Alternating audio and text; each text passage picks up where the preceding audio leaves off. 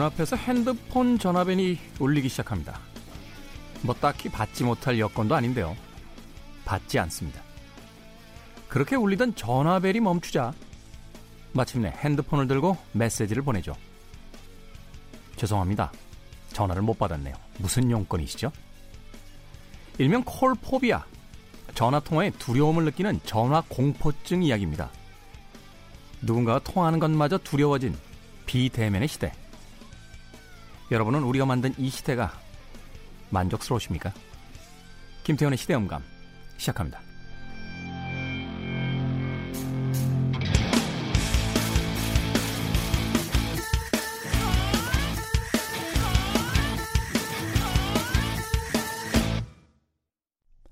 그래도 주말은 온다.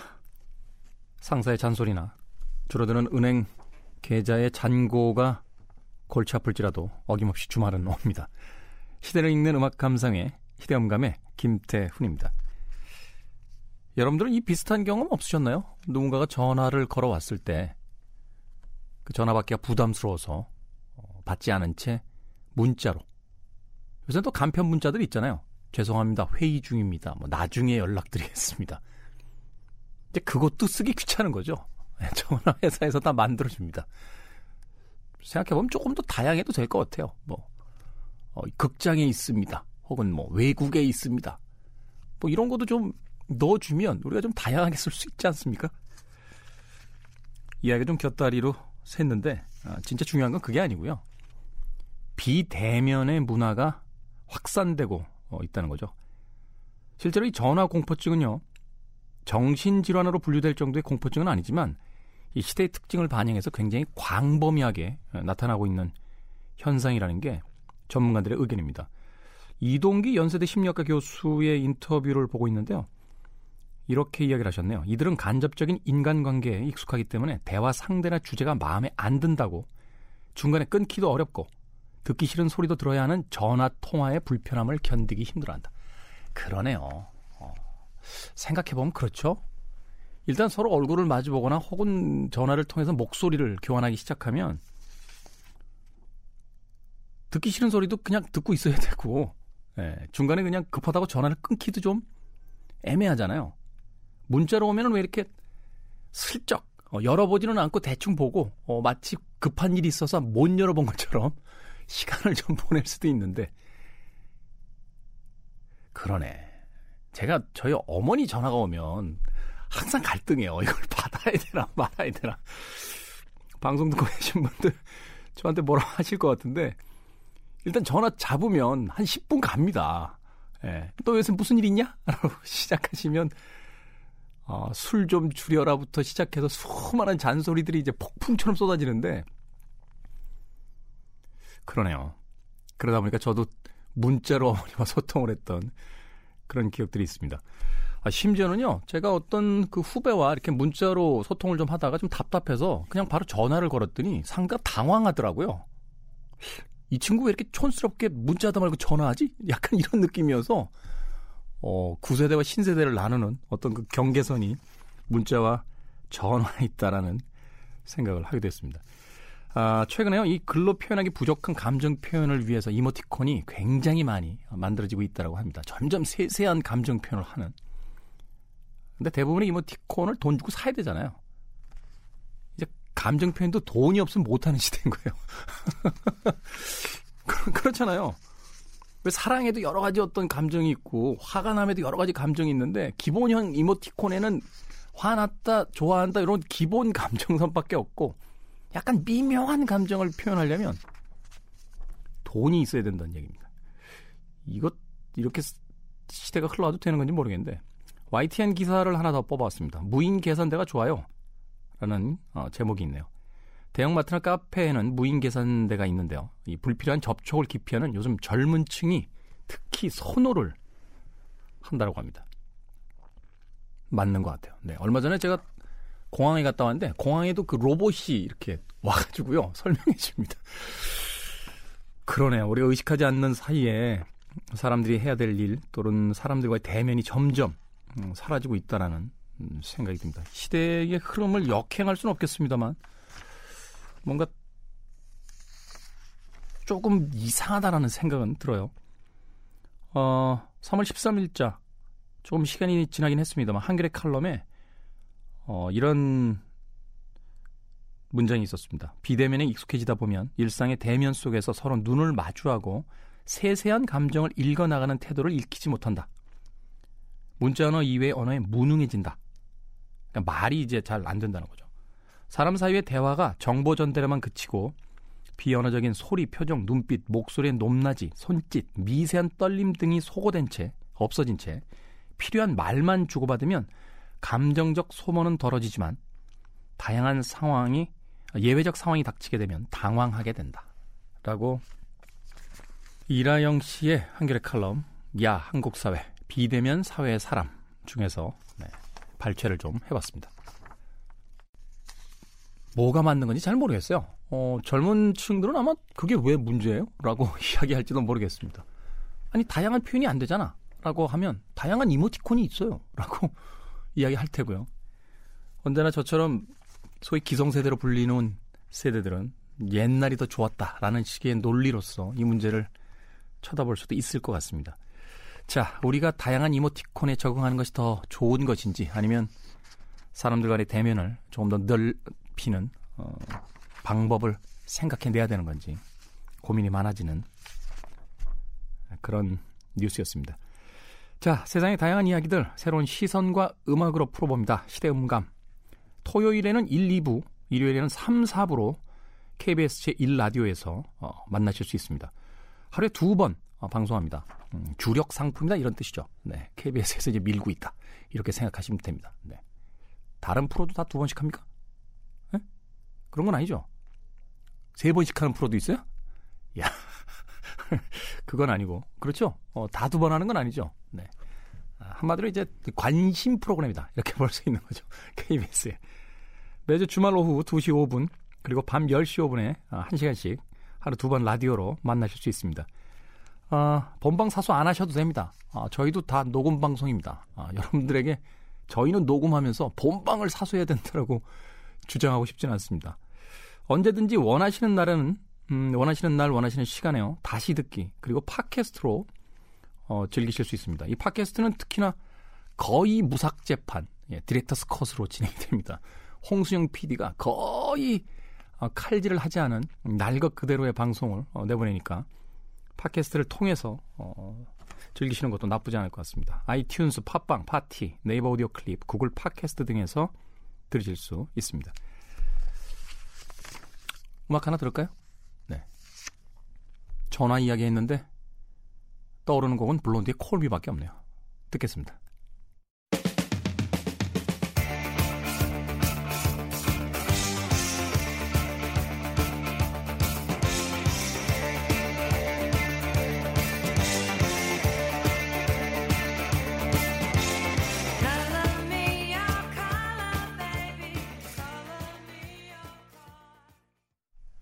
블론디의 Me 듣고 왔습니다. 굉장히 1차원적인 선곡이었는데 예, 들을만 하네요. 자, 하나의 뉴스를 바라보는 서로 다른 시선, 두 개의 시선입니다. 조선일보의 5월 27일자 아, 기사입니다. 게임 중독은 질병, WHO의 만장일치라고 제목이 달려 있습니다. 5년 만의 결론, 2022년부터 발효. 게임 중독, 게임 사용 장애 공식적으로 질병으로 분류되게 됐다. 게임 중독이 이제 공식적으로 질병으로 분류되게 됐다 라는 거죠. 공식 명칭은 바로 게임 사용 장애 이렇게 되어 있습니다. 어, 세계 보건기구는 25일 총회에서 게임 중독을 하나의 질병으로 분류한 국제 질병 분류 11차 개정안을 194개국 대표들의 반대 없이 통과시켰다고 밝혔다. 2014년 관련 논의를 시작한 지 5년 만이다라고 되어 있습니다. 국내에서도 빠르면 2026년부터 한국 표준 질병 사인 분류에 게임 중독이 질병으로 포함될 듯하다. 보건복지부는 다음 달 관련 부처와 법조계, 의료계, 시민단체, 게임 전문가들로 민관 협의체를 꾸릴 계획이다. 이번 조치는 게임 중독은 신종 질병이라는 국제사회가 의견 일치를 봤다는 의미가 있는데 WHO가 질병 분류에서 게임 도박 중독 등 행위에 대한 중독을 알코올, 마약 중독과, 중독과 같은 질병으로 분류한 것이다. 그러니까 어떤 행동을 계속해서 멈추지 못하는 것도 이제 질병이다라고 이제 분류를 했다는 거죠. WHO가 제시한 게임 중독 정의 흥미롭습니다. 네. 게임을 하고 싶은 욕구를 참지 못한다. 다른 관심사나 일상생활보다 게임하는 것을 우선한다. 이로 인해 삶에 문제가 생겨도 게임을 중단하지 못하는 증상이 12개월 이상 지속된다. 게임을 음악으로만 바꾸면 그 예전 제 모습 같은데요. 그렇죠? 예. 네. 저희 어린 시절에요. 그 잠뽀라는 친구가 있었어요. 잠뽀. 이 친구 계속 잡니다. 네, 학교에 와서도 계속 자고요. 버스만 타도 자고. 좀 바꿔서 넣어볼까요? 잠을 자고 싶은 욕구를 참지 못한다. 다른 관심사나 일상생활보다 잠자는 것을 우선시한다. 이로 인해 삶에 문제가 생겨도 잠을 중단하지 못하는 증상이 12개월 이상. 이 친구 고등학교 내내 그랬던 것 같은데. 지금 이 문제 때문에 논란이 많습니다. 아, 국민일보의 5월 30일자 기사인데요. 게임 질병 코드 병역 기피 수단으로 악용될 수 있다라고 제목이 달려 있습니다. 게임 질병 코드 도입 반대를 위한 공동대책위원회 공동대책위원장을 맡고 있는 위정현 중앙대 교수는 게임은 10대, 20대 청년들이 많이 한다. 만약 군 입대를 앞둔 남성의 10%가 게임 과몰입을 이유로 군 면제를 신청한다면 어떻게 되겠는가? 지금도 몸을 상하면서까지 군 면제를 받으려고 하는 사람들이 있다. 그만큼 게임의 질병화는 병역 기피 수단으로 악용될 여지가 있다. 라고 주장을 했다고 합니다. 또 한편으로 게임 중독을 빌미로 회사의 병가를 아프다는 거죠. 어, 나 게임 중독을 못 끊어서 회사에다 아프다. 반복적으로 내는 일도 충분히 있을 수 있다. 게임 과몰입을 이유로 장기 휴가를 내고 돌아와서 얼마 안 있다가 또 병가를 낼 수도 있지 않겠느냐. 라고 지적했다. 이쯤 되면 상상력이 어마어마한 거 아닙니까? 예?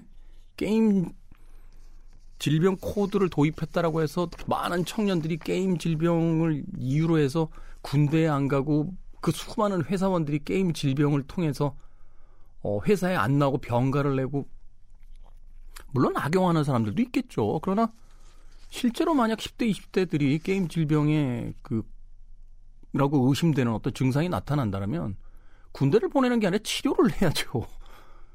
그리고 회사에서 병가를 내줘야죠. 치료를 하라고. 물론 그걸 악용할 사람들은 언제나 있습니다. 뭐 지금은 과체중이나 뭐 맞아 들면 시력저하 뭐 이런 거로도 군대 안 가는데 그걸 악용하는 사람들이 지금도 있잖아요. 그렇다고 해서 과체중인 사람도 군대를 다 보내야 된다. 악용의 소지가 있으니 눈이 나빠도 군대 가라. 이렇게 얘기할 수는 없는 거 아닙니까? 이 의견은 좀 동의하기 쉽지 않네요. 음, 어찌됐건 어, 게임 질병 코드 도입 반대를 위한 공동대책위원회는요. 검은색 양복을 차려 입은 차려 입고 출범식을 했다라고 해요. 게임 산업 근조 현수막과 게임 영정 사진을 걸어놓고 게임 산업에 대한 탄압을 규탄했다고 합니다. 얼마 전에 그 한 토론 프로에서 이 게임 중독을 질병화하는 것에 대한 어, 논쟁을 하는 걸 본 적이 있는데 저는 사실 개인적인 입장에서 어, 무조건 이 게임 산업을 탄압한다라고 하는 쪽의 입장에는 동의하기 쉽지 않아요. 왜냐하면 이게 이제 질병으로 분류가 돼야 그 질병을 야기시킨 회사에 세금도 좀 받아야 되고요. 그 질병을 양산한 사람들에게 사실은 그 질병을 고칠 수 있도록 어떤 후조치를 하는 책임을 물 수 있는 거 아닙니까? 우리가 도박 중독이 됐을 때도 제가 알고 있기로는 아마 그 카지노 측에서 받는 세금에 그 도박 중독을 치료하는 어 그 뭐라고 할까요? 어, 그런데 사용이 될 수 있도록 하는 부분들이 있고 담배 티, 피시는 분들도 아마 담배 그 가격에 그런 세금이 포함이 되어 있는 걸로 알고 있는데 게임 산업 쪽의 입장도 동의하기 쉽지 않습니다. 어, 카드도 게임이잖아요, 보드 게임. 근데 도박 중독 되지 않습니까? 그죠? 어, 게임은 왜 중독이 질병이 아니라고 주장하는 건지에 대해서 납득하기 쉽지 않습니다. 제가 최근에 아, 팔로워 수 늘리는데 푹 빠져가지고요. 어, SNS에다 뭘 자꾸 올려요. 어. 저도 약간 중독인 것 같아요, 요새. 그래서 어, 좀 참으려고 하는데 어느새 정신 차려보면 SNS 열어보고 있는 저를 발견하게 됩니다. 정도의 차이는 있긴 있겠습니다만 그것으로 인해서 WHO가 제시한 음, 삶에 문제가 생기고 게임을 중단하지 못하는 어, 증상을 가진 사람들에겐 분명히 도움의 손길이 좀 있어야겠죠. 제, 제 의견이 그렇다고요. 어, 또이 뭐 방송 나가고 또 게임 업계에서 난리 나는 거 아닙니까? 네가 뭘 게임을 한다고. 제가 아, 갤러거부터 게임을 한 사람입니다. 게임 전문가요. 제 의견도 좀 참고하셔도 나쁘지 않을 것 같습니다. 김태훈의 시대응감 2부로 이어집니다.